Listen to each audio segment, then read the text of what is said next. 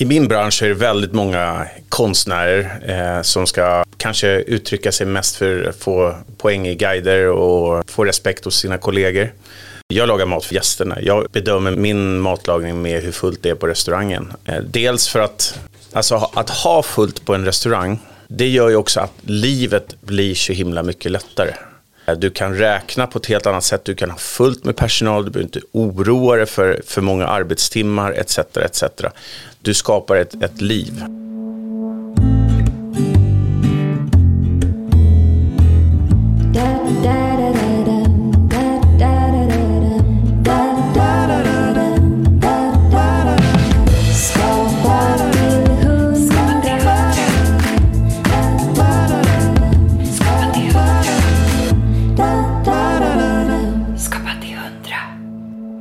Idag träffar vi en av Sveriges mest framgångsrika krögare och entreprenörer, nämligen Johan Jureskog.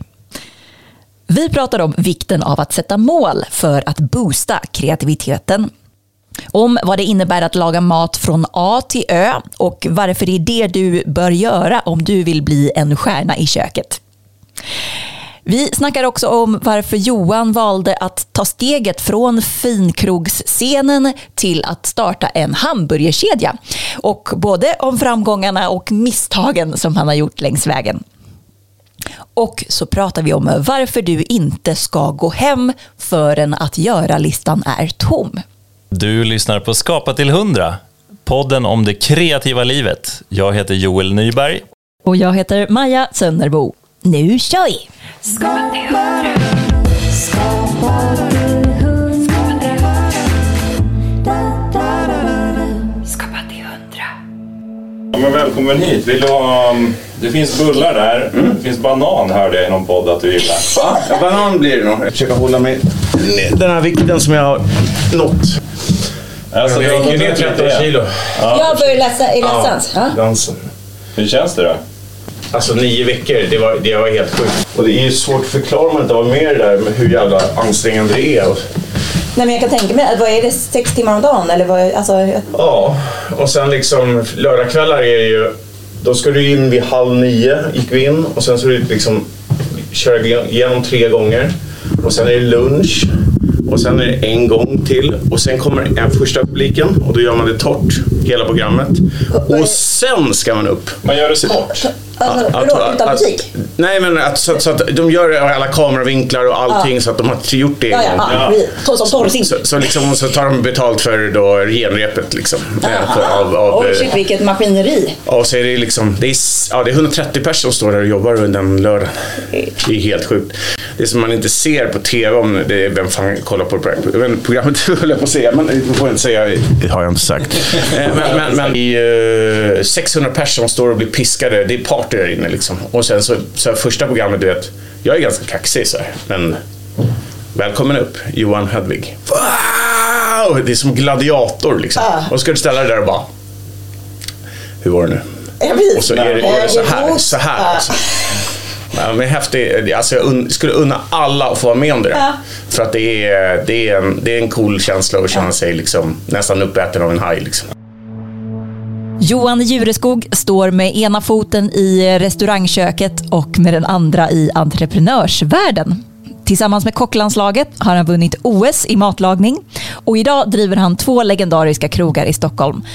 Rolfs kök och restaurang AG som nyligen utsetts till en av världens bästa köttrestauranger. Utöver sina krogar har han tagit fram egna såser, eget vin och keramiska grillar som säljs i handeln. 2018 tog Johan också steget till en helt annan del av restaurangbranschen och startade sin egen hamburgerkedja, Jureskogs. Varifrån kommer hans enorma driv och hur skapar han mat som folk verkligen älskar? Det ska vi ta reda på nu. Varmt Varmt välkommen välkommen till, till Skapa till 100, Johan, Johan Jureskog! Ja, nej, men det var en jättetjusig presentation. Tack så hemskt mycket. Ja, men vad härligt. Om du skulle säga på en skala 0 till 100, hur kreativ är du just nu? Eh, jo, men just nu är jag nog 110. Oj, oj, oj.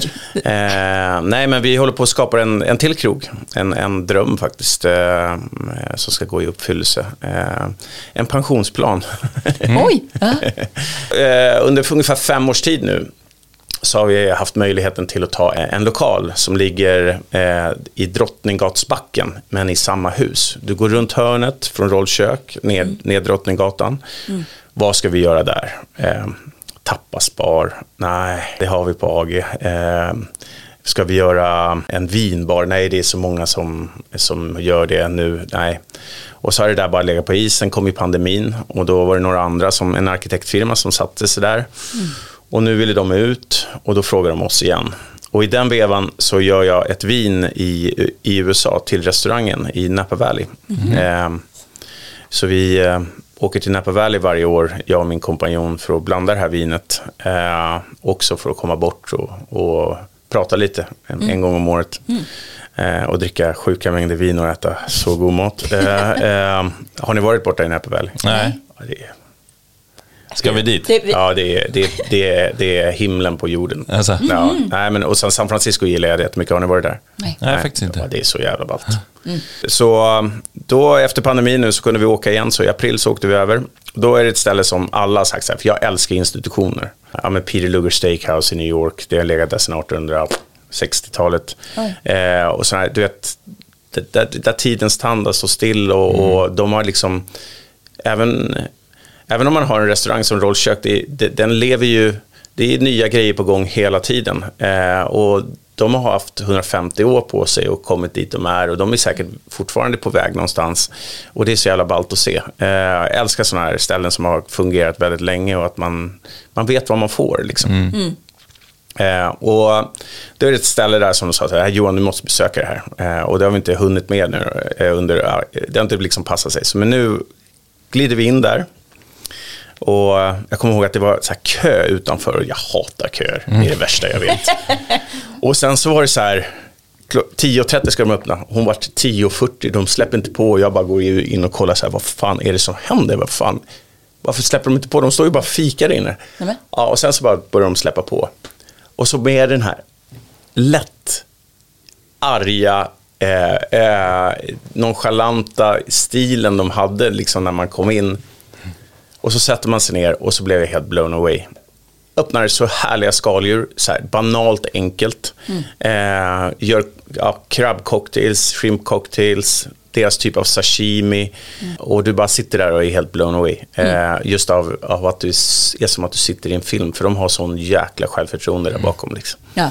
och den heter Swans Oyster Depot. Och det, den är startade 1913 av en dansk fiskare. Så det är fortfarande så här originalplanscher, du vet sådana här fiskplanscher, nordiska fisk, fiskplanscher som hänger på väggen och det är ett hål i väggen och det ser exakt ut som våran lokal som vi hade blivit erbjudna. Jaha. Och jag bara, Claes, det här, det här skulle jag vilja, mer, mer det här i minnet, det här skulle jag vilja göra i Stockholm. Men jag fattar inte, vadå, de var aggressiva men hade Ja men jättegod mat? typ. nonchalanta liksom. Ja, Men de har ju, de, är- det är ju kö, det har varit kö sedan Nej, De behöver inte 1913. ha någon bra trevliga, service. nej. Nej, nej, jo, men det, det är fantastisk service, men du, det är lite så här munhugg. Och jag Mm. älskar sådana typer. Som Peter Luger Steakhouse, jag har en som favorithistoria, så här, där har jag varit 50-11 gånger.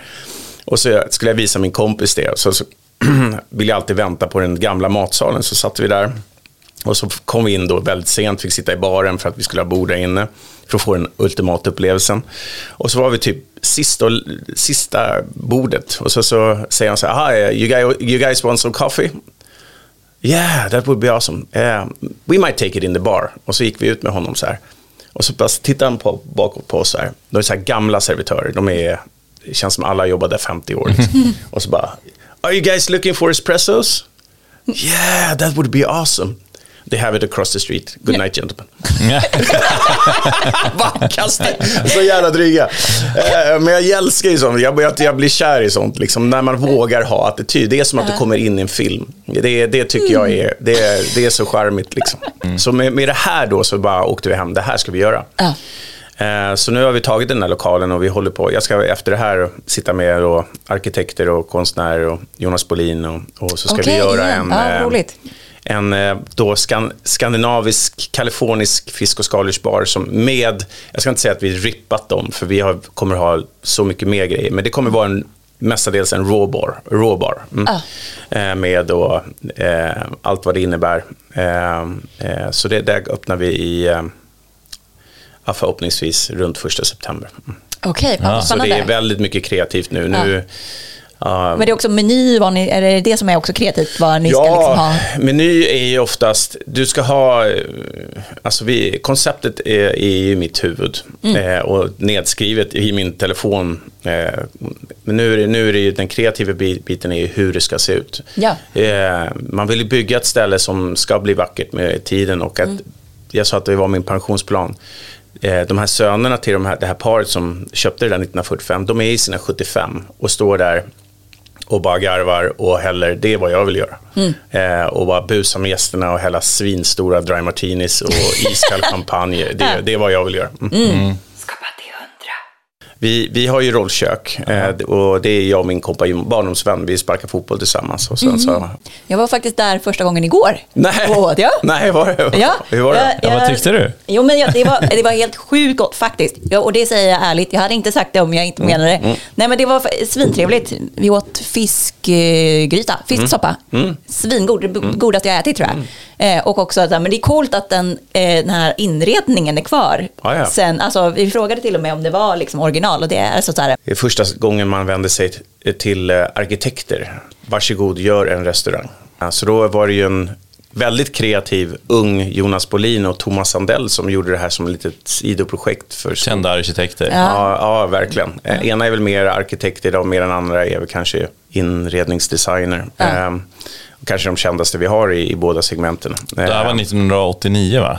89 öppnare. Man ser ju att det är så här, verkligen patina på alla grejer för de har liksom eh, ja, men varit där i 30 år. Men det är ju svincoolt, skittrevligt och det känns ju också eh, modernt fortfarande fast det är liksom gjort 1989. Det Det är så här ju- betongväggar, jag har sett Ja, bilder. exakt. Eh, När de kom och presenterade för Rolf vad de skulle göra så kom de med en betongbit, eh, en läderbit, mässingsskruv och eh, trät. Är det ask? Jag tror att det är ask vi har i borden. Det, var, det var så de skulle bygga restaurangen. Och det är det är så här, med den idén hade vi ju även med AG att att man liksom använder sig av material som blir vackrare med åren. Eh, och att, eh, för vi, vi, vi, man vet aldrig vad som händer. Men jag, har inga, jag bygger ju inte mina restauranger för att, som är trendigt nu, att bygga upp och sen sälja. Utan jag vill ju, jag vill ju förvalta liksom, eh, och leva med mina restauranger. Eh, det, det, det är min ambition. Och förresten, eh, en av mina mest kreativa moments eh, upplevde du igår då på Rollkök. Okej. Och det här har ju, det här har inte jag sett någon annanstans. Brödspettet. Ja, just det. Man fick in en liten metallgrej eh, med ett långt spett där det var fyra nybakta frallor staplade ovanpå varandra. Jätte... eh, Är det du som har kommit på det? Alltså? Ja, men det är restaurang Stockholms godaste bröd skulle jag säga. För att vad man, vad man vill ha. Och där var ju också jag lite före min tid att mitt, jag var så här. Jag går på restaurang för att äta mat. Mm. Sen ska, kan brödet vara ett komplement. Och då är ett komplement för mig, visst du kan ta en, en brödbit medan du väntar på första rätten. Men för mig är ett gott vitt bröd någonting när, som du drar upp såsen med på slutet. Eh, Lite franskt där. Eh, och det, under den tiden så då var det ju tävling i hur många, som, hur många olika sor- sorters bröd man hade på restaurangen ungefär. Eh. Så då, då ville jag gå helt ifrån det där.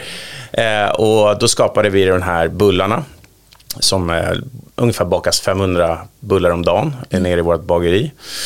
Och det är ett, eh, ett eh, nästan, eh, det håller på hela dagen liksom och bakas av eh, så det ska vara så färskt som möjligt. Eh, ett jäkla jobb eh, som man inte tar betalt för. Eh, men, eh, och det ska veta att när jag kom till Rollkök eh, som köksmästare redan då så ville Rolf att eh, bröd skulle stå på bordet när folk satte sig ner. Och då var det en filmjölkslimpa och en halvkrass eh, vit limpa. Eh, och, och då fick gästerna det innan de beställde. Och det är ju mot, då är det ju mätt och blir förrätt liksom. Jaha, Eh, just eh, det. men, men då, problemet med rollkök, det är så här, det är så litet, det är så små bord. Och då kommer jag ihåg, vi, i kök så har vi de här bångspetten. Just det, där Eh, man så- sätter, där man sätter de här, eh, ja, så, det kallas bångar, de här grejerna som kommer upp i våra små datorer som, där du ser vad folk ska äta på, på vilket bord. Och vilken ordning i, i deras meny. Som ett Eh, minilitet kvitto. Ja. Typ. Och då eh, var jag ju med i kocklandslaget under den tiden och då hade vi en smed. Så då designade jag den där eh, lilla mässingskoppen och den här tunga eh, rostfria plattan. Gud vad roligt. Vi satt och pratade om den Ja. på restaurangen igår för det var så smart. Den var så liksom enkel men sinnrik. Liksom. Ja, men det, och så, så, eh, blir- det blir en spektakulär grej liksom, Ja. som har blivit ett signum nu i, ja det är 15 år, min, nej, säkert 17 år vi har haft den där. Just det, för då står brödet på höjden Ja. och tar inte så mycket plats på Exakt, borden. Mm. exakt. Hundra. Men sen blev du och en kollega delägare istället. Vill du berätta om hur det kom sig? Nej, det gick inget bra för Roffe. Han kom i helt fel tid där. Allting gick i konkurs och han var tvungen att sälja rollkök. Och där stod vi och... Eh, För du jobbade där då? ja, eh, och vi, vi, jag, jag kommer från Sumpan. Mamma ärvde ett, ett hus i Dubo. Men mamma eh, har jobbat som sekreterare hela sitt liv. Och eh, pappa har sålt kläder eh, så, och kört taxi extra för att vi ska liksom klara av det här i huset. Magisk uppväxt, men det fanns inga pengar i överflöd. Och Claes kom inte heller från pengar och vi hade inga pengar och, och Rollkök var i stort sett också konkursfärdigt. Eh, så då frågade Rolf mig om vi hade möjligheten att kunna köpa Rollkök. Eh, och det var väl eh, en dröm. Vi hade stått och jobbat där i ett och ett halvt år ungefär. Och drivit det och, och med andra, någon annans pengar. Ja. Eh, Hur gammal var du här? här är jag eh, 26, jag är född 75. Eh, och det är också en ganska rolig historia för år 2000, jag, var i Frankrike 98 till 2001. Eh, Paris. Och sen så fick jag möjligheten att, att ta en liten kort eh, sejour ner till en vingård som heter Domaine Rabiega som ägdes av Vin och Sprit. Och eh, det var ju en magisk eh, upplevelse för en, för en kock, för jag kunde ha ja, 6-36 gäster om dagen och jag var ensam. Eh, Så varje morgon, så sju dagar i veckan, så åkte man ner till torget klockan strax före sju och byggde sin meny och köpte råvaror på torget. Eh, kreativt eh, som tusan och, och fantastiskt och jobba med färska grejer hela tiden. Och så åkte man hem och så lagade man till det där. Så det var sällskap som åkte dit, alltså typ som ett hotell och bodde? eller liksom? ja liksom, och, och man kunde väl då, det, det var helpension man, man Mm. ut, så jag lagade all mat och så stannar man där en kväll eller, eller en, en natt. Mm. Eh, eller så stannar man där ett par dagar och hade konferens eller lite sådär. All right, Mm. ja. Eh, men sen kom eh, påsken eh, och då var ju alla väldigt gnälliga för att det skulle komma fyra gäster. Eh, och för att de ville vara lediga. Och jag hade ingenting att göra. Jag hade, jag hade en liten lägenhet under eh, restaurangen och där fanns inte så mycket att göra. Så, och jag hade inte, inte tänkt åka hem. Så jag sa så här, vet du vad? Jag älskar att jobba. Ja. Jag, Ja. jag tar hand om de här fyra gästerna, ni behöver inte Ja. bry er. Ja. Så då, då gled in, eh, jag kände igen ena, det var Kjell-Olof Fält och så hans fru Birgitta von Otter. Och sen var det två andra som inte jag hade en aning om vilka det var. Eh, och de gav jag allt, liksom. jag var ju chef på stället. Eh, så allt från att korka vin till att vi var nere på torget tillsammans och hade matlagningskurs tills att jag skämde bort dem med en sjurätters. Eh, jag fick göra vad jag ville liksom. Det här är liksom min chans i livet som jag fick där och då. Och det är att jag fick ett visitkort av den andra damen eh, som inte jag visste vem det var. Eh, och sen så ringde jag hem till pappa och frågade hur, hur påsken hade varit. Och, och, ja, men jag har tagit hand om fyra gäster och jag fick ett visitkort. Hon ville att jag skulle höra av, mig, höra av sig med orden att det, det är mig hon har letat efter. Eh, Oj. Och det var Antonija Axelsson Jonsson. Eh, Wow. Så, Finanskvinna. Ja, för, ja, eh, Sveriges häftigaste finanskvinna Ja. skulle jag väl nästan säga. Mm. Och då, eh, när jag kom hem den sommaren snabbt innan jag skulle tillbaka till Frankrike, och då gjorde jag lite middagar för henne på, på Villagatan och, och hemma i, där hon bor i norr om stan. Och med då Rolfs eh, välsignelse så fick jag då ha en liten cateringfirma, enskild firma, eh, vid sidan om och göra hennes eh, representation. Så det jag vill komma till med hennes, vi har ju inga pengar, jag kommer inte från några pengar och min kompanjon kommer inte från några pengar och när vi skulle betala, köpa rollkök så, så gick man till banken 2003, då skrattade de åt den. Liksom. Så med, med hennes namn och två fantastiska stammisar eh, så kunde vi låna lite pengar och låna lite pengar av dem så köpte vi rollkök 2003. Ja, fantastiskt. Och sen så eh, någonstans där höll jag ju på med kocklandslaget och mina cateringar och la la la. Eh, jag kämpade på sju, sju dagars veckor. Och det är det som många, det kan vi prata om sen, men många är ju väldigt så här, jag får uppleva väldigt mycket avundsjuka. Eh, och och eh, det folk inte fattar är hur mycket jag har jobbat. Eh, och hur mycket jag har lagt åt sidan eh, för, att, för att komma fram dit jag är idag. Men det gick inte så jättebra i början. På rollkök? Nej, det gick inte så jättebra. Eh, Det var väldigt svårt för folk att fatta min mat. Eh, Jag lagade väldigt rustik mat eh, och jag var lite före min tid. Vad innebär rustik mat? Eh, inte så mycket krusiduller. 2003 restaurang Stockholm så skulle alla ha femrätters eller sjurätters menyer och eh, det här laboratorieköket var mitt uppe i sin peak från El Bulli. Eh, det skulle vara skum och det skulle vara sfärer med gelé och grejer och det skulle vara svårt. Eh, eh, medan jag lagar eh, ärlig mat, eh, god mat. Det är det enda som är viktigt. Eh, så vi fick inte så himla mycket bra recensioner liksom. Men sen så hände det ju någonting en fransk chef från Trestjärnig valde att lämna det här fina, för han var trött på det fina. Han ville laga god mat med informell service. Och eh, det stället är inte kvar tror jag. Det hette Le Regalade. Och eh, där skapades bistronomin i världen. Eh, och eh, när det väl kom sen, vid 25-26, så var ju vi redan där. Och helt plötsligt så var vi topp 10 på White Guide-listan och vi gjorde helt rätt sak. Fet vinkällare, eh, svingod mat, eh, ärlig mat. Eh, Mänsklig personal. Ja, mänsklig personal som garvar och gör high five. Ehm, och ehm, vi vart supertrendig, Kockarnas kock och Mm, Kockarnas coolt. krog och, ehm, och allt det där. Eh, och gjorde allting helt rätt. Så jag tror Rolls, vad vi skapade på Rolls kök har satt eh, mallen för väldigt, väldigt många restauranger i, i Sverige. Som de tänker att så vill vi ha en krog. Skapa till hundra. Hur har du fått dina bästa idéer? Jag är lite bångstyrig där. Eh, jag vill ju gå min egen väg. Ja. Jag vill göra det som ingen annan gör. Och det är väl klart att man tittar lite på kollegor, vad de gör och snappar upp saker som är, är, är bra eller dåligt. Som till exempel när jag är, var nu på Swans, den här restaurangen eh, i San Francisco. Gamla kokböcker som jag gillar att läsa i, hur man gjorde förr i tiden. För jag tror fortfarande den bästa maten är påkommen. Eh, eh, Vad, hur gamla snackar vi då? ja, men 1700-1800-tal. Oj. Wow, oj. Eh, och sen tror jag att såklart att det är resor. För mig, eh, när jag mognat som kock så förstår jag att en restaurangupplevelse är visst svingod mat. Men det är också en, en helhetsupplevelse. Allt från att personalen smilar, eh, att, att man har känslan av att eh, de vill att man sitter på restaurangen, eh, till roliga spännande serveringar, men det får aldrig förringa råvara. Jag struntar i om en råvara har gått till en rymdraket om det inte är gott. Nej, exakt. Men på tal om gott då, har du något tips på något riktigt smarrigt som du tycker att folk ska laga?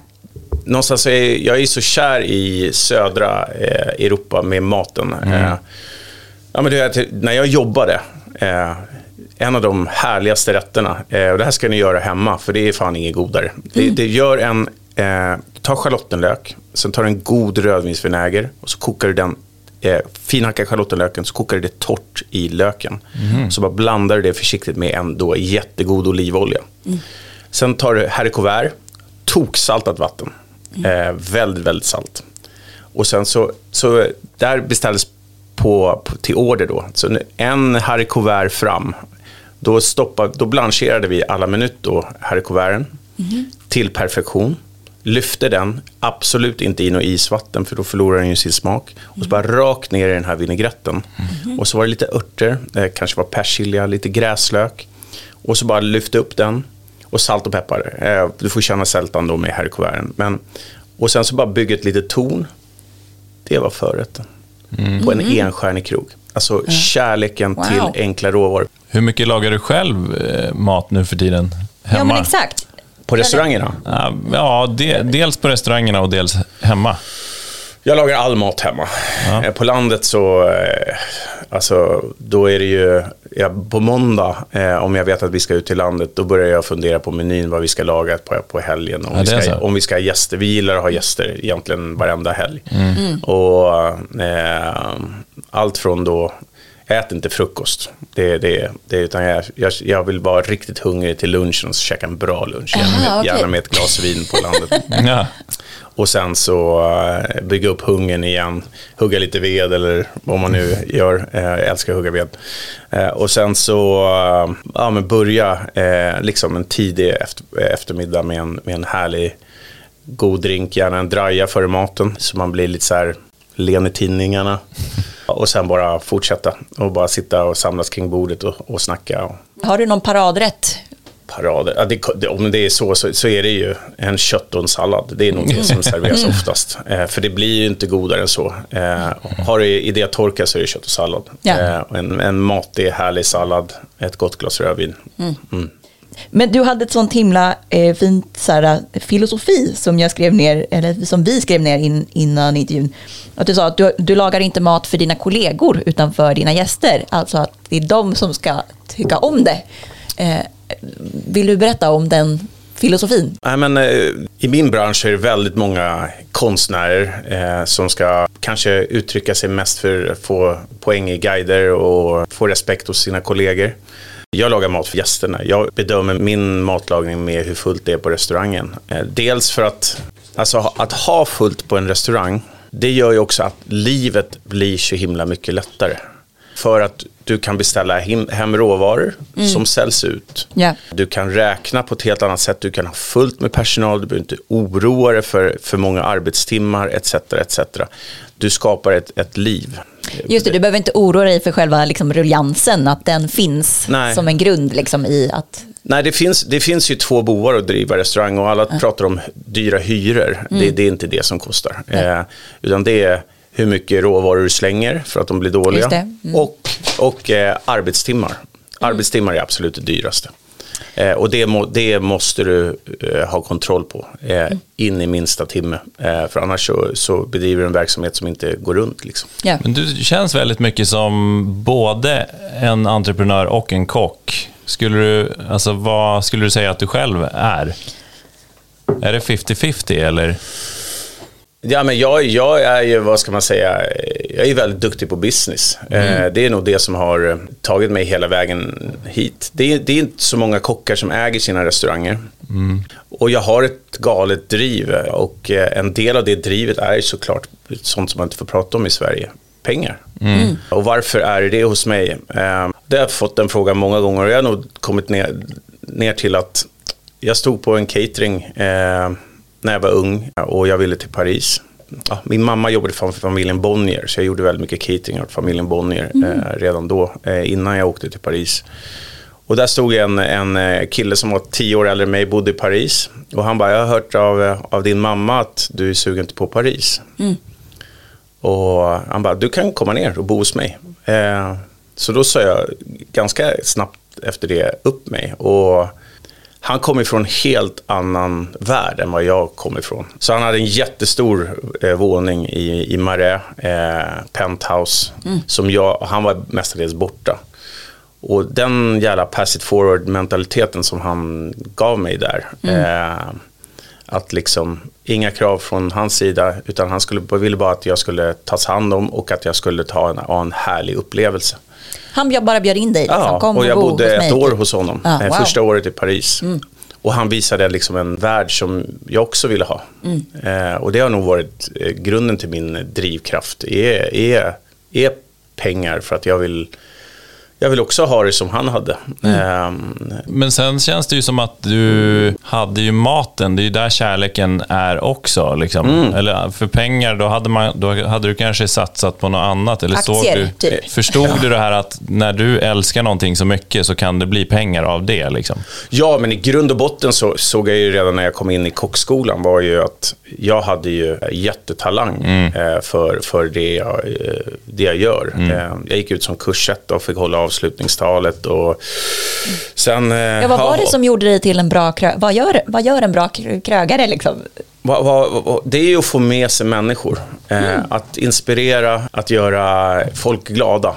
Jag vet ju hur glada, nu har jag ju varit borta väldigt många veckor från, från service. Just det, för du har varit let, Let's Dansat. Ja, eh, och jag har tagit en liten paus för att jag behövde det med familjen. Eh, Så ikväll ska jag in och jobba och då vet jag hur glada alla kommer bli. För att jag är en, en, jag går in med full energi. Du är teamledare helt enkelt. Liksom. Ja, och så high five och eh, nu ska vi köra och det blir, jag vet att de tycker att det är vä- väldigt roligt. Jag är väl- en väldig förmåga att ta med mig eh, människor. okej. Och eh, jag kan väl säga att jag har tio spelare i min, av mina 500 anställda som det är ingen som har jobbat där under 15 år. Eh, min högerhand har jobbat med mig i över 20 år och han är fortfarande med mig. Och han kommer Wow. nog, har nog inga planer på att lämna mig heller. Och sen mina köksmästare har jobbat med i mer än 15 år. Ehm, Så Nej. det är som fotboll.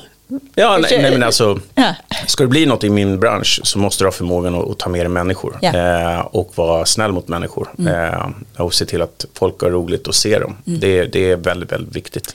Men hur hittar du liksom, kärleken till maten från allra första början? Jag eh, gick väl och funderade som alla andra på vad jag skulle bli. Eh, men sen har jag, fick jag den här magkänslan när, vi, när min morfar dog. Då ärvde mamma några kronor som räckte till vår första semester. Så då tog vi en vingresa till Mallorca. Ja. Och då gick vi på restaurang på ett sätt som jag aldrig har gjort förut. Och jag sa till mamma så här, du vet när man gick hos syokonsulenten. Eh, mamma jag ska bli kock. Syokonsulenten när jag kom hem hon bara, nej nej nej, inte med dina betyg. Eh, nej nej. Men Du hade för bra betyg. Hon bara, nej, nej. Men jag hade bestämt mig, så Ja, jag var ensam, ensam från Ängskolan i, i, i eh, Sumpan som gick till då kockgymnasiet och bara hittade helt rätt. Liksom. Men vad var det där på den där Mallis-restaurangen som du blev så wowad av? Liksom? Nej, men jag hade varit en strulputte med mat. Alltså, jag ville bara färdigtuggat. Eh, och jag vet inte om köttbitarna som mamma och pappa hade råd att köpa var för dåliga.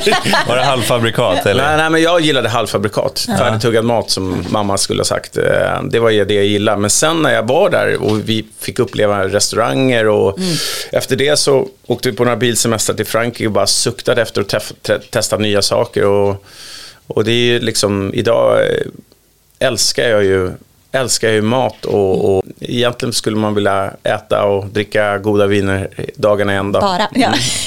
Men ja, du, fick uppleva typ vad mat kunde vara. Liksom, Ja, exakt. Ja. Och med den, med den aptiten och sen så liksom under gymnasiet då så, eh, eh, så, så tog jag egentligen över maten hemma. Eh, Så att eh, okej. mamma, eller jag också, gick och köpte, tittade i våran, vi fick ju en sån här receptsamling från gymnasiet. Mm. Eh, så typ lagade igenom alla rätter i hela wow. boken.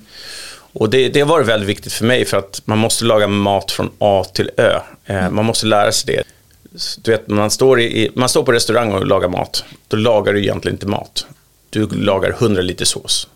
Eh, Just Du det. skär fisk och sen så står du under service och så, är det, så sätter du ihop rätterna. Eh, det är inte att laga mat i A till Ö. Laga mat i A till Ö, det är väldigt många som är duktiga på det. Är hemma också. För du startar och äter. Eh, det är Mm, det. till Ö. Okej. För att du får en uppfattning, vad hade jag kunnat gjort här? Vad hade jag kunnat gjort? Just det, du upplever det direkt. Vad blev resultatet? Liksom? Mm.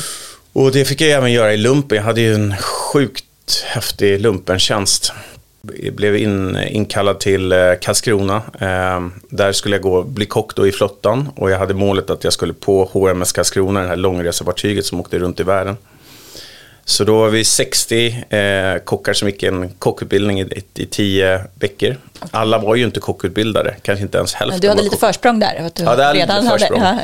Så kommer jag ihåg att man lagade så sjukt mycket mat under de här tio veckorna. Jag tror vissa av killarna gick ju upp 10 kilo under de här tio veckorna. Liksom man bara åt, lagade mat till A till Ö hela Ja, tiden. Eh, två gånger om dagen.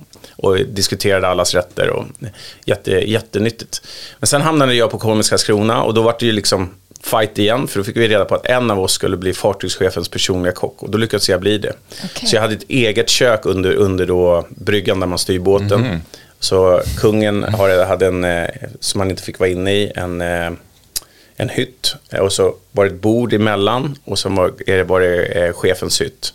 Och sen så skulle jag ju ta hand om all matlagning under representationer runt om i världen. Eh, och eh, under ett år fick jag stå där och laga tre rätters från A till Ö. Det var, det var nyckeln, nyckeln för mig. Eh, och, och passionen. Och då, då hade jag inga funderingar på, självklart att jag skulle ha restaurang, men att jag skulle tjäna pengar, det var inte viktigt. Eh, Nej. Jag tror att det är väldigt viktigt med all kreativism och eh, all eh, liksom livsfilosofi, det är att ta ett steg i taget. Och det har varit helt perfekt för mig. Det är inte så att jag har skapat en app och, och fått en miljard på banken, utan det har varit lite pö om pö och så har man ökat sin levnadsstandard pö om pö. Mm.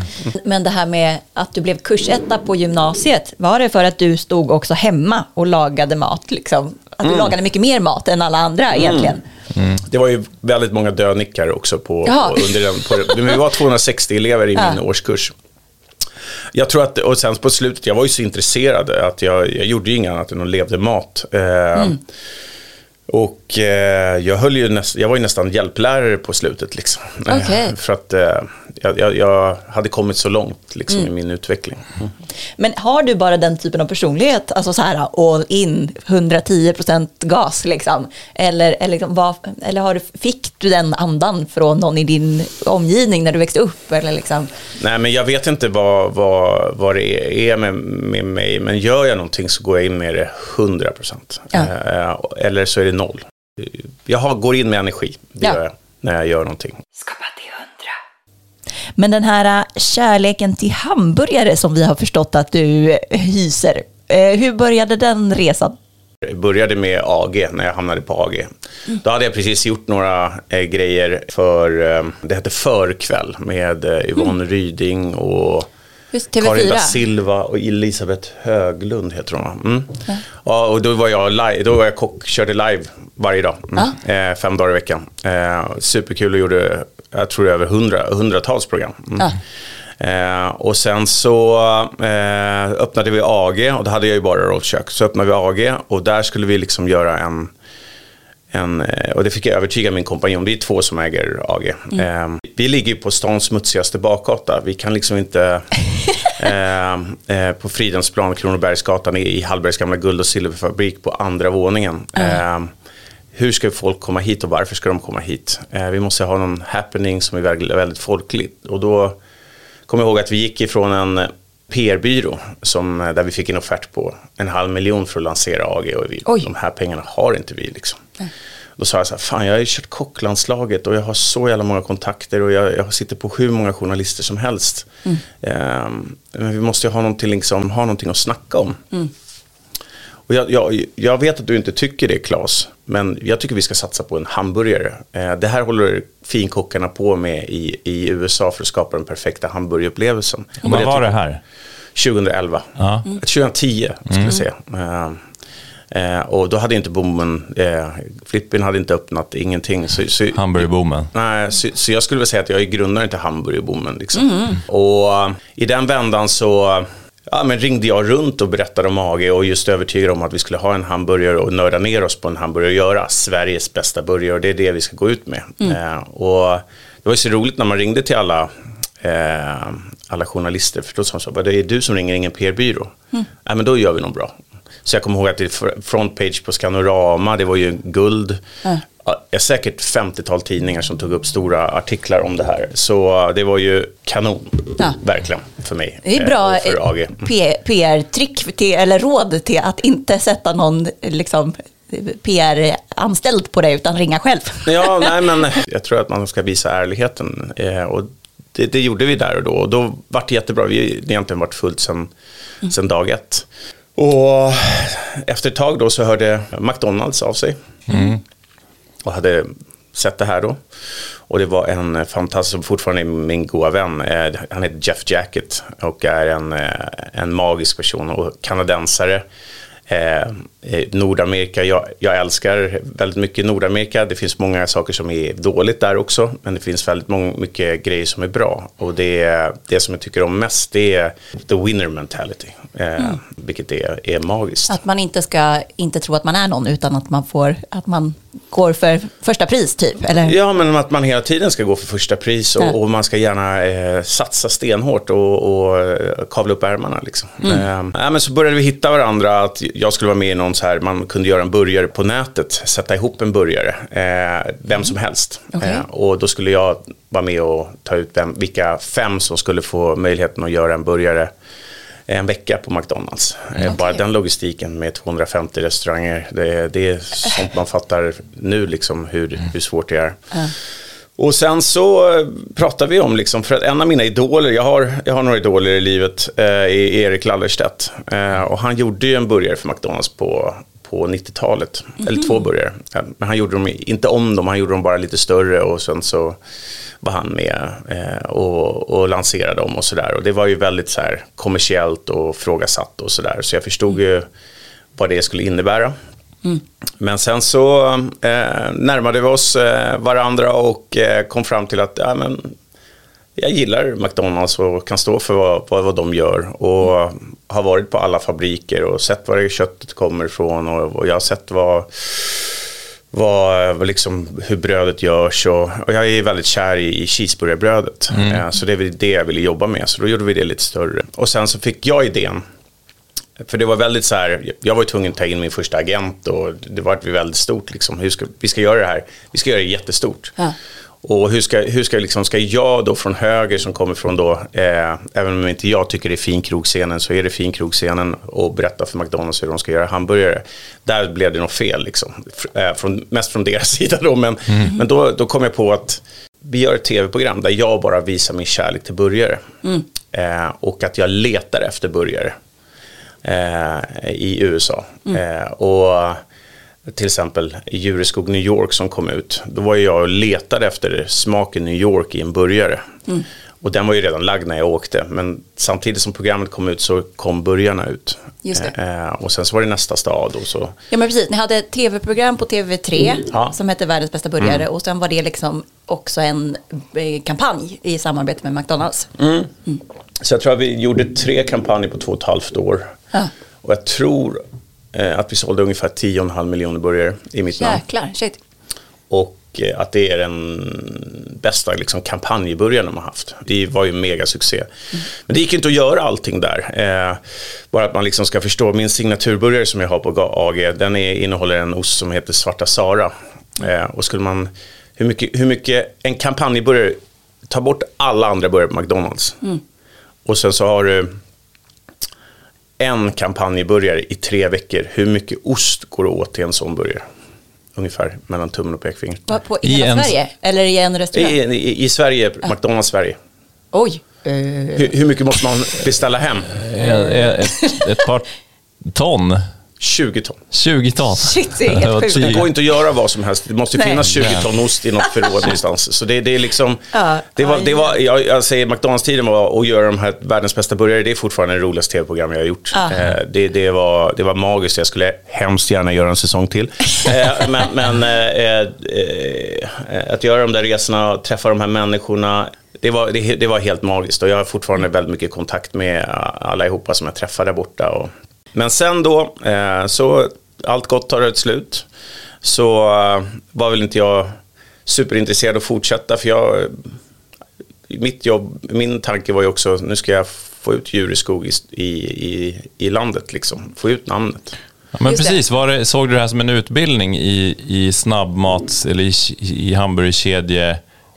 Att, ja, var det en hamburgerkedjeutbildning för dig? Hade du den här planen att starta din egna kedja redan när du Nej, gick med på det. Och det är nu jag blir utkickad. Ja. Eh, eh, kreatören är kommersiell. Jag har ju sällan, eh, utan eh, saker och ting kommer i, i knät lite grann. Och, och eh, även om jag är en väldigt kreativ person, jag har sällan planer. Mm. Till exempel, det, det som jag, till exempel om man tar jag och min högra hand som har jobbat med som heter Ärtan i 20 år. När vi, när vi åker på catering så har han fyra A4-listor med avcheckningar på alla grejer. Han har gjort en så kallad place-lista hur vi ska göra stegen för stegen. Men det, det blir ju sällan så som man planerar. Men är det för era restauranger då? Ja, Alltså, om vi gör en köpa? catering till exempel. Aha, mm. Eh, men när jag går in, det som är min styrka, det är vad som händer här och nu. Mm. Eh, att se eh, möjligheterna, att, eh, det tror inte jag någon slår mig på fingrarna. Nej. Eh, när det kommer till eh, vara hands-on eh, och eh, kreera i momentet. Liksom. Mm. Eh, sen självklart har jag väl strategiska planer och sådär, men svaret på din, din fråga Joel är att nej, det hade jag inte. Men sen så satt vi där och jag var väl inte jätteintresserad av att fortsätta om det inte skulle bli till tv-program och det ville de inte satsa pengar på. Och där någonstans så, min lillebror som, han var ju vice vd och, och, och källarmästare på Operakällaren. Han drömde att göra någonting med mig och då sa, sa jag så här, men det som jag skulle kunna vara intresserad av det är ju att vi öppnar ett jävla schysst hamburgerhak. För det, hade, det fanns ju typ inte. Eh, hade jag inte som det är nu liksom. Och så gör vi, så, så gör vi det här tillsammans och du driver det. det då vart det ett kedja som vi håller på med och ja, det har ju varit en, en väldigt, en väldigt stökig, stökig resa kan man väl lugnt säga. Ja. Eh, jag menar, hade någon berättat för mig att, eh, om vi pratar Djureskogs nu, att 2018 att det skulle komma in en, någonting som heter pandemi som man inte ens kunde stava till och inflation och, och, och krig och grejer så, så hade man väl tagit sig en funderare faktiskt. Och, eh, så här med, med ärlighetens namn så, så, och jag gillar att vara ärlig, det är en av mina grejer. Jag har svårt att, att vara något annat. Eh, jag vill inte, inte ljuga om någonting. Eh, och vi gjorde så många fel på första stället. Skapa hundra. Första stället på Jakobsbergsgatan, det var alldeles för stort. Vi hade till exempel ett preppkök som nästan var lika stort som restaurangen under, för vi skulle stå där och förbereda, men det, var, det behövdes aldrig. Så det blev väldigt dyrt. Och sen var det en uteservering, liksom, fast den var inglasad, som vi inte ens hade räknat med. Så för att det skulle vara trevligt på det, den restaurangen så behövde det liksom tusentals gäster om dagen. Det, det finns liksom inte riktigt, det kändes alltid tomt. Ja. Eh, och så hade vi satt upp en vägg eh, som man inte såg in. Eh, vi gjorde alla grundfel plus att vi stod och satsade på ett vinprogram och gjorde det lite fint sådär. Och sen eh, la vi oss lite, lite liksom för avancerat i början eh, för att kunna ska, göra en kedja. Och det har, tror jag satt oss lite i bakfoten. Sen så, var det ju, sen så är det ju så här. När jag öppnade hamburgerkedja trodde ju folk att de skulle komma in och så skulle det komma fjärilar ur, ur rumpan. Eh, eh, ungefär. För att, men, men det är ju fortfarande en burgarupplevelse. Sen så öppnade vi nummer två, då, Sveavägen, och där hade vi sjuka problem med vår eh, ventilation. Okej. Så vi fick på oss ett litet rykt, rykte att man luktade stekos när man gick ut. Det, det var, det, allting gick fel.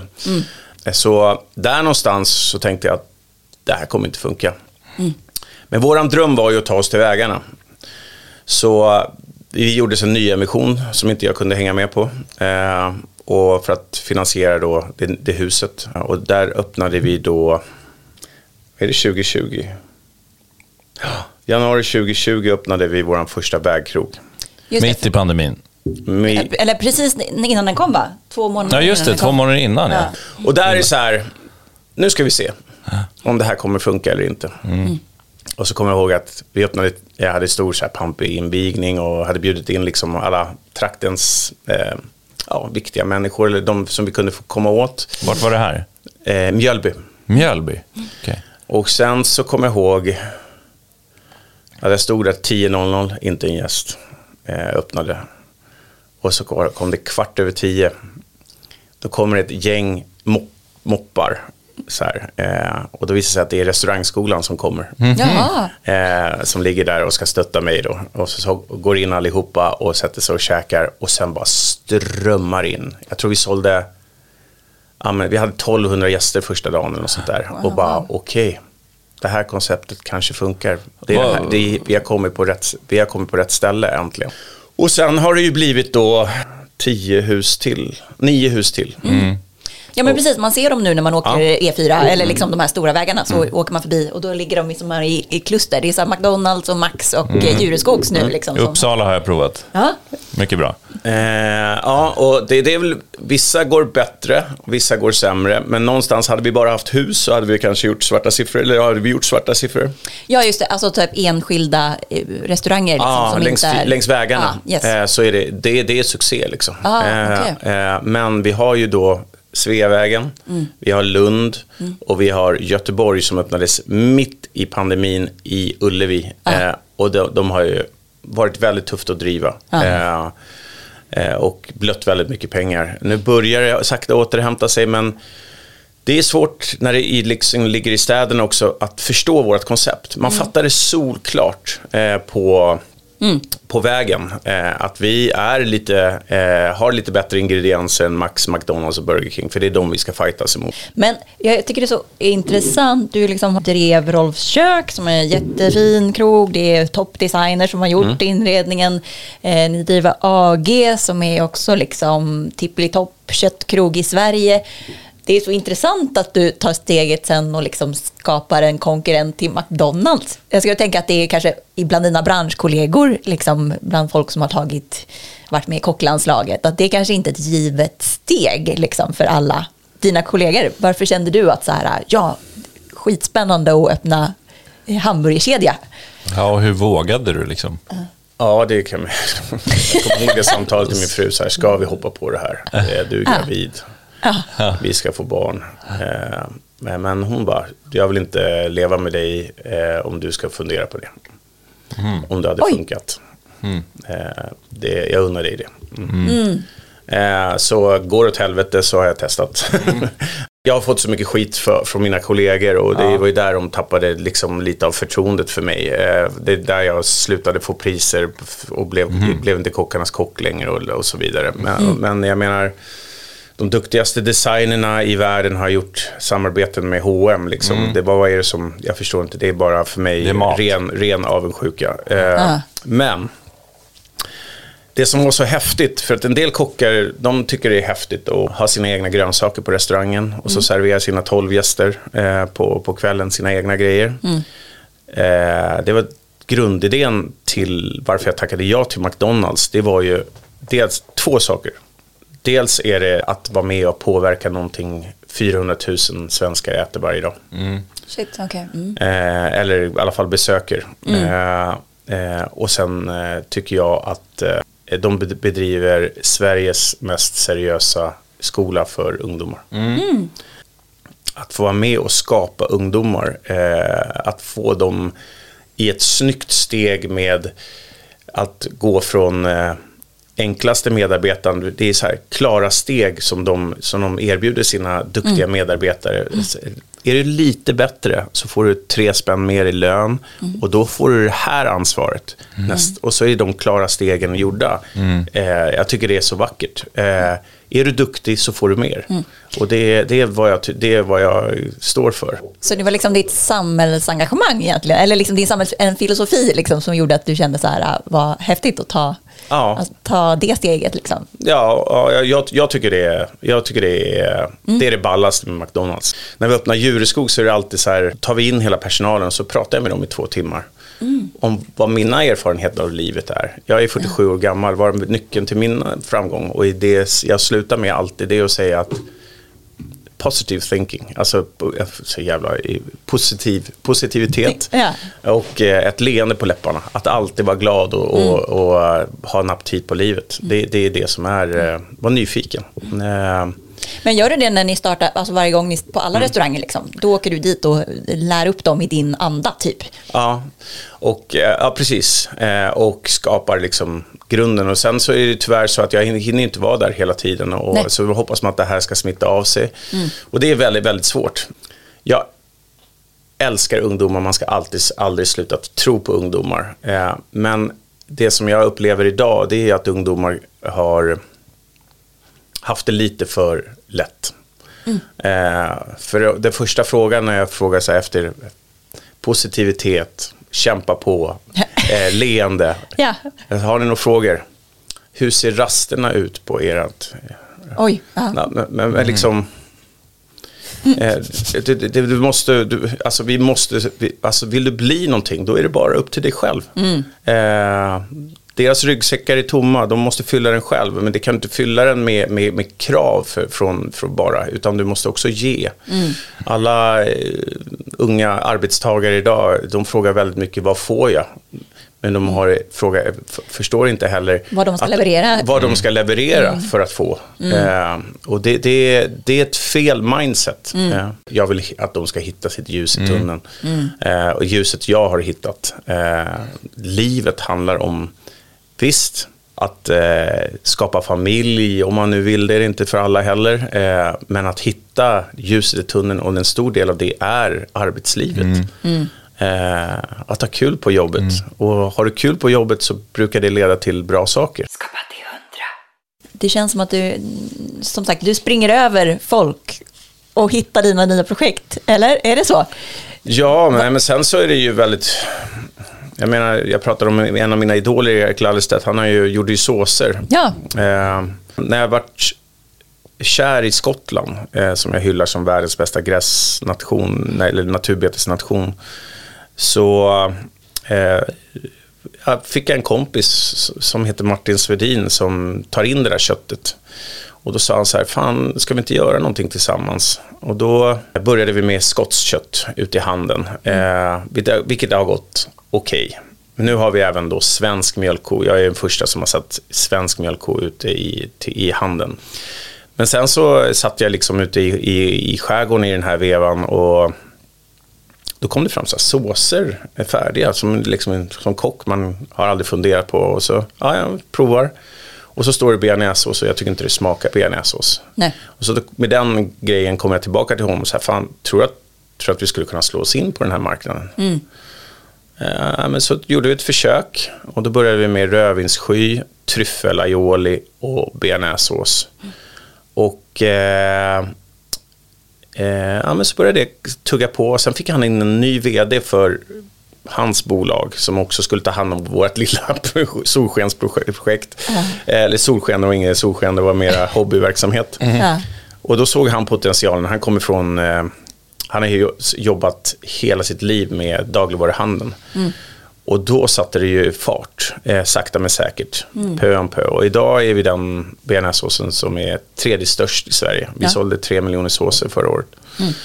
Men vad är det som gör att du så här, känner att så här, Åh, det här vore kul att göra? Alltså det är inte så att din kalender är inte tom direkt. Nej, så du är nej, ändå så här, men, någonting som, eh, tänker jag, Nej, men jag, jag tänker igen så här, när liksom idéer kommer upp och så bara blev det en liten grej som har blivit jättestort. Så, så, eh, så här, varför inte? Var, Varför ska inte jag kunna leverera en, en bearnaisesås som jag tycker smakar bearnaisesås till svenska folket? Eh, och nu är vi i Finland också eh, och har succéstart där borta och så vet man inte var det hamnar. Mm. är det det som sitter broderat på, i köket på, dina, på ditt kontor? Så här, varför inte? Ja, det är din ja, ja, filosofi. Ja, men yes, man. ganska bra. Varför inte? Men eh, sen så, så gick jag på en golfbana. Eh, Och så bara världens trevligaste Anders som jag spelar med. Så här, Jobbar på Volvo. Ja. Ja, och, eh, och så, så liksom, eh, och då, då var vi sammansatta. Vi var på Mallorca tror jag. Ett gäng, jag halkade in där. Mm. Och han är så himla, världens härligaste kille. Och sen så liksom kommer man djupare och djupare in och så bara, nej men vi, jag, jag och mina eh, två närmaste kompisar har startat så här, ja, du vet de här grillarna Big Green Egg, vi har skapat en, ett, ett varumärke som heter Kamado Sumo där vi där vi, eh, en lite så här, men det går inget bra. Och liksom satt jag liksom, sa, men, vad fan, varför går det inte bra? Det måste ju vara en motor det här. Och liksom. Så nästa morgon så sa jag så här, men vet du vad? Om jag får köpa in mig så kan jag vara liksom eh, idéankaret i det här.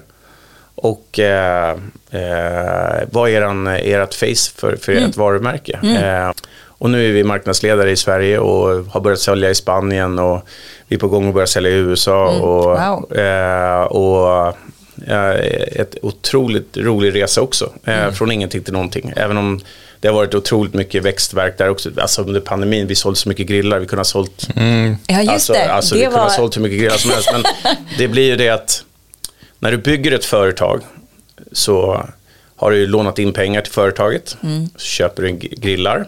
säljer dem, så får du in pengar, så ska du köpa till nästa år. Du, det hela tiden så, du, du, du får inga pengar i fickan, men Exakt. bör företaget växer. Och Ja.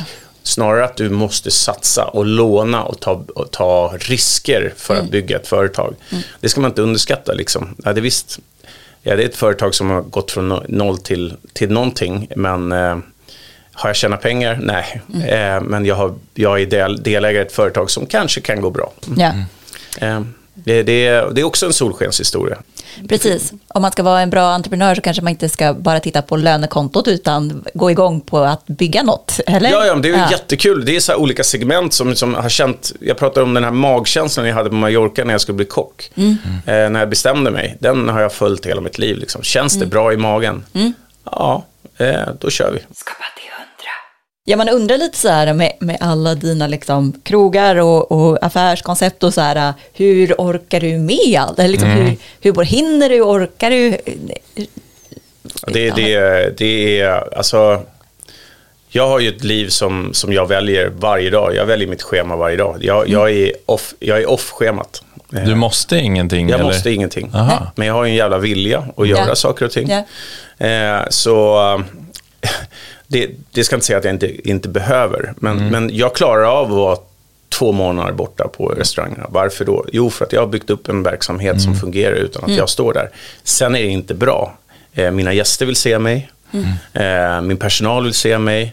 Eh, Precis, men du känner ändå att du kan liksom släppa det ibland när du behöver ha, ha ledigt och sådär? Eller? Ja, sen barnen kom så är jag ledig fredag kväll, lördag, söndag. Det är heligt. Ja. Om det inte är någon gästspel eller om det är resor eller, eller sådär. Hämtar du andan själv eller vart hämtar du andan? Ni var inte föräldrar, eller hur? Nej. Nej men det, det, det, det kom ju till en punkt här Ja. när pandemin kom. Ja, Och eh, eh, vi har två nykläckta ungar. Eh, och eh, vi har skapat ett leverne som kostar pengar. ja. Eh, där jag trodde att allt jag byggt upp för att bilda en familj och eh, ge mina barn, det, det höll på att rasera bort. Eh, så, och plus att du har då två barn som du ska vara delaktig i. Eh, jag är väldigt, jag är, alltså, alltså det finns ingen som orkar mer när det är positiv energi än jag. Nej. Då står jag längst fram. Ja. Men när det är negativt, ja. Då är jag inte lika, vad ska jag säga, då, då är det lätt att jag blir mörk och eh, målar upp eh, fan liksom. ja. Och det var jävligt tufft. Men tillbaka till din fråga Joel. Eh, barnåren första är så jävla jobbiga. För jag har alltid haft sådär, jobbat upp en, eh, verksamheter som fungerar utan mig och sen så har jag kopplat av. Och jag har varit duktig på att koppla av. Ja. Och då hittar jag min energi. Man åker en liten resa eller man åker ut och sätter sig och tittar på havet eh, på landet. Eh, men när du har ungarna där Ja. som är på dig hela tiden så är det en, en galen energidödare. Alla föräldrar förstår vad jag menar. Ja. Hur högröstad är din inre kritiker? Har du någon Uff, sån? Den är, det, det är min värsta kritiker. Eh, nej, men jag, eh, jag mår ju sjukt dåligt om jag inte presterar. Eh, eh, och eh, eh, också, också ja, i och med att jag är så frispråkig, eh, när jag liksom har sagt saker som, som blir fel, eh, så mår jag ju jättedåligt. När folk inte förstår mig. Eh, eh, Men känner du dig någonsin, känner du dig nöjd liksom? Med, Nej. När du, Nej. nej? Nej, typ, ja det är några, det jag kommer ihåg när, som är liksom, om man säger så här, om någonting man har skapat, eh, det var när vi, skaffade vårt landställe i skärgården. Eh, då, den, då fick jag nypa mig själv lite i kinden och kunde sitta och bara, fan, att jag har fått möjligheten att göra det här, det är helt magiskt. Just det, som ett kvitto på att du har lyckats liksom. Mm. Men det är oftast liksom, ja men jaga andra, eh, jaga andra mål liksom. Det är, det, vad är, ja, nu är det här målet check. Ja. Eh, vad är nästa mål? Mm. Ja. Och det, det, det är ju min, det är min fördel och min eh, också stora nackdel. Mm.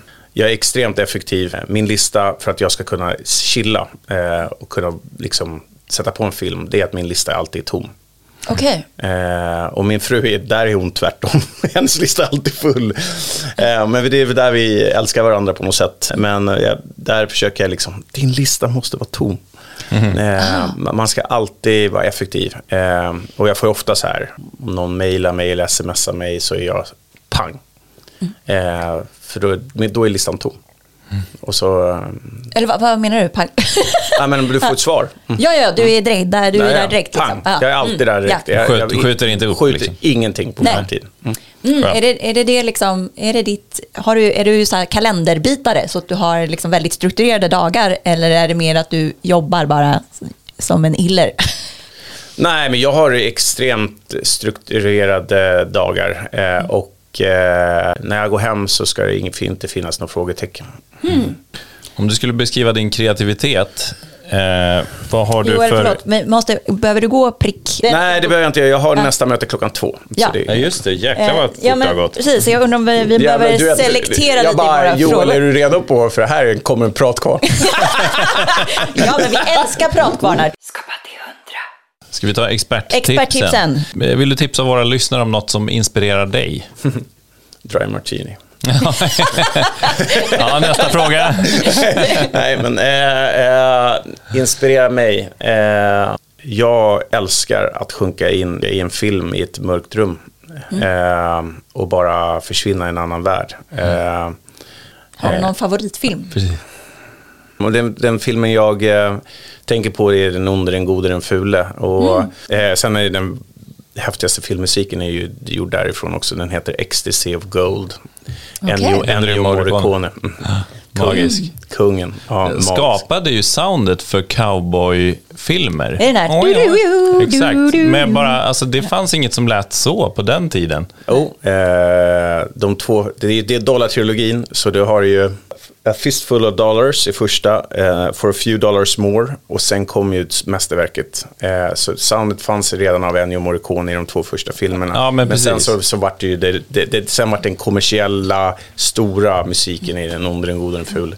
Ja, men det var ändå så här random taget, liksom, Ja, ja. ljudbilden. Ja, Det fanns inget, alltså det grundades inte i att nå, något instrument eller så lät så när det utspelades. Nej, nej, nej, Det var men bara du, har, du har helt rätt Joel. Det, var liksom är som så jävla techno då. Händer, det, händer det att du lyssnar på så här filmmusik när du lagar mat?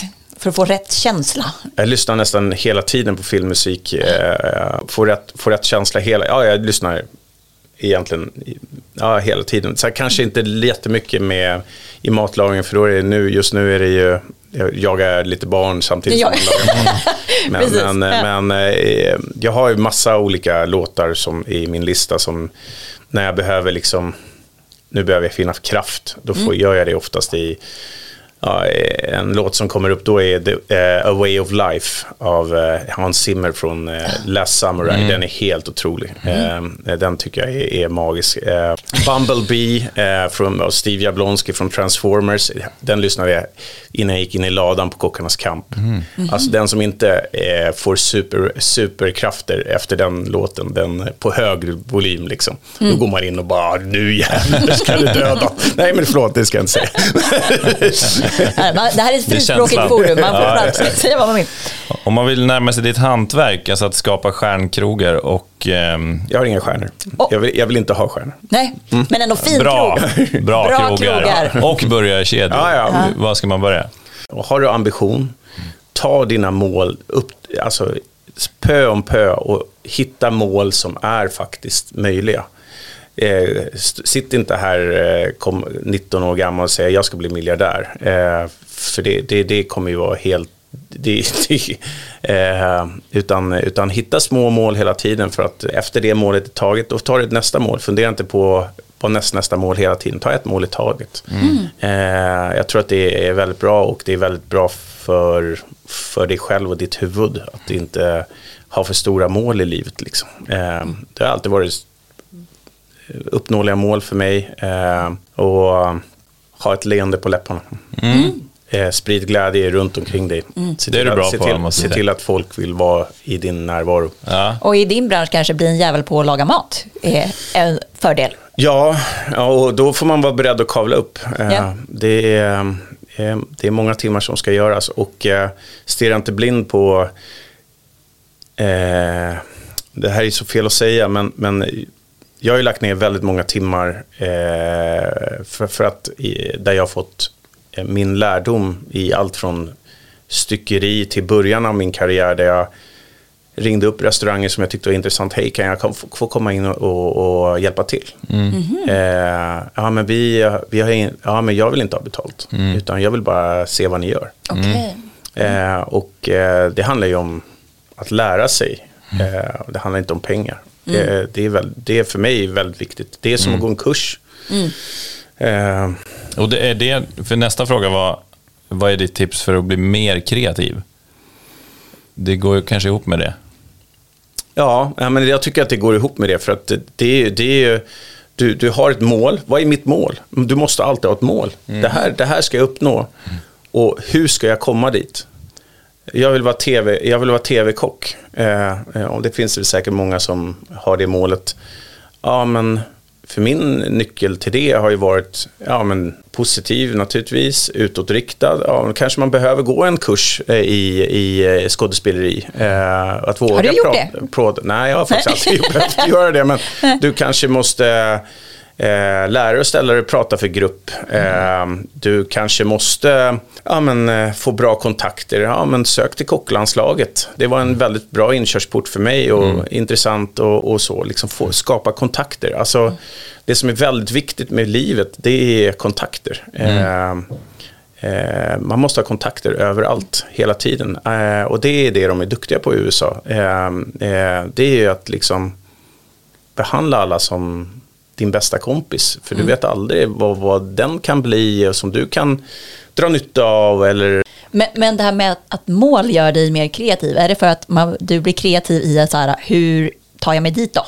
Ja, liksom? exakt. Mm. mm. exakt. Uh, det, det, det, är nog det som har gjort mig i, och sen så har man ju ställt sig för, inför liksom som brödspettet. Hur, mm. Nu har vi så här mycket plats. Hur vad ska vi, hur ska vi servera bröd för att det inte ska ta plats för tallrikar eller glas? Eller, ja. ja men vi, vi bygger ett bångspett. Mm. Ja.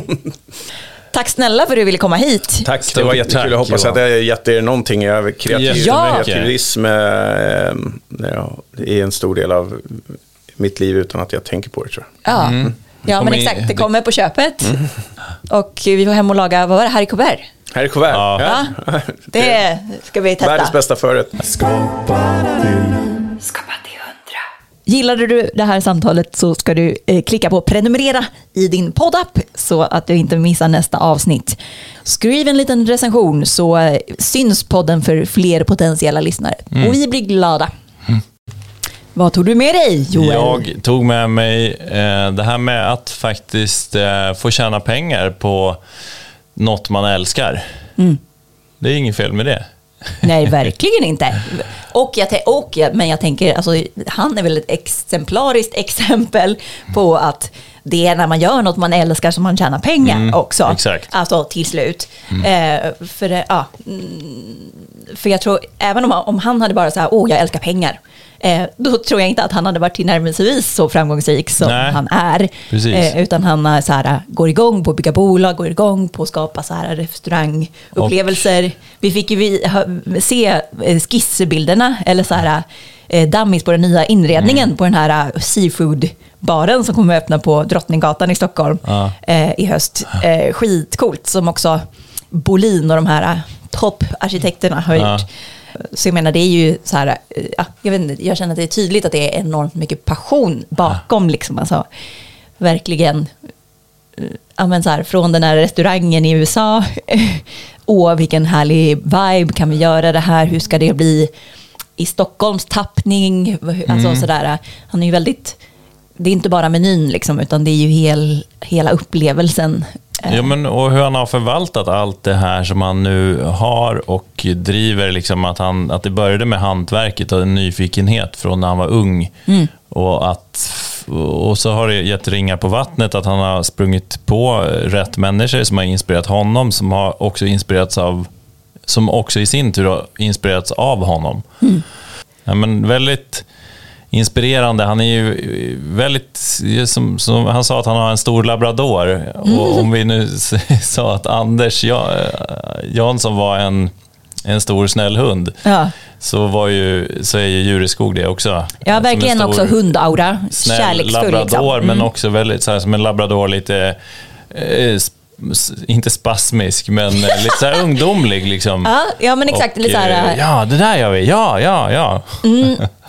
Ja men exakt, och lite sådär också stokastiskt i sitt berättande. Ja. Eh, nu kommer vi klippa den här intervjun, men liksom så här, oh ja just det, och det, och det måste jag berätta om också. Mm. Oh, oh, oh. Alltså, det, Och det känner jag igen mig i att eh, det blir långa parenteser, men det, jag tycker det är jättehärligt att, att lyssna på. ja, verkligen. Ja, jag blev också väldigt inspirerad av att eh, jobba hårdare, måste jag säga. Mm. Jag bara kände det, eller så här, jag tycker det är svininspirerande med folk som så här, vågar satsa all in. Och jag har varit väldigt mycket en sån person, liksom i, men jag känner att jag har tappat lite det på sista tiden. Jag känner så här, nej nu jävlar ska jag hitta tillbaka. Alltså, ja, det, jag tycker man blir så otroligt inspirerad av sådana här människor. Alltså när, som han säger så här, "Ah, men det finns inget alternativ till all in. Man bara, nej, nej. Det, Nej, men samtidigt känns det som han leker sig fram. Han liksom jobbar inte, utan han, han leker sig fram i livet på, på ett sätt, alltså att man ser vuxenlivet som en lek. Att, ja, men det här... det säger du om varje gäst. Gör det? ja, det gör det. Ja, men det är väl det som, är, som jag uppfattar så kanske som det gemensamma. Att, alltså, känner du att du sitter och jobbar hela dagarna med, med något alltså, jobbigt, så, så blir du inte framgångsrik. Du måste, du måste älska det du gör. Och Exakt. sen kan man inte göra det varenda minut. Liksom. Men Nej, men jag tycker det var tydligt att han både har en väldigt stor passion, men också att han faktiskt jobbar. Alltså, du vet, alltså faktiskt att han verkligen arbetar Mm. eh, varje dag. Liksom, att han, att det här att han sa att han går aldrig hem om han har saker kvar på sin to-do. Mm. Det är ju en jävla arbetsmoral. Alltså, liksom all in. Det tycker jag är verkligen hatten av. Mm. Ja. För det är liksom, man kan inte bara ha jättekul eh, och även om man kan ha kul också såklart. Men mm, nej, jag tänker att så här, eller så som jag det- när jag hör honom berätta så är det ju verkligen så här otrolig arbetsmoral också som har gjort honom framgångsrik. Sjukt inspirerande tycker jag. mycket härlig människa. Mycket härlig säga. människa. Exakt. Och tips, gå till hans krogar. Rolfs kök, världens godaste fisksoppa. Skapa hundra. Skapa till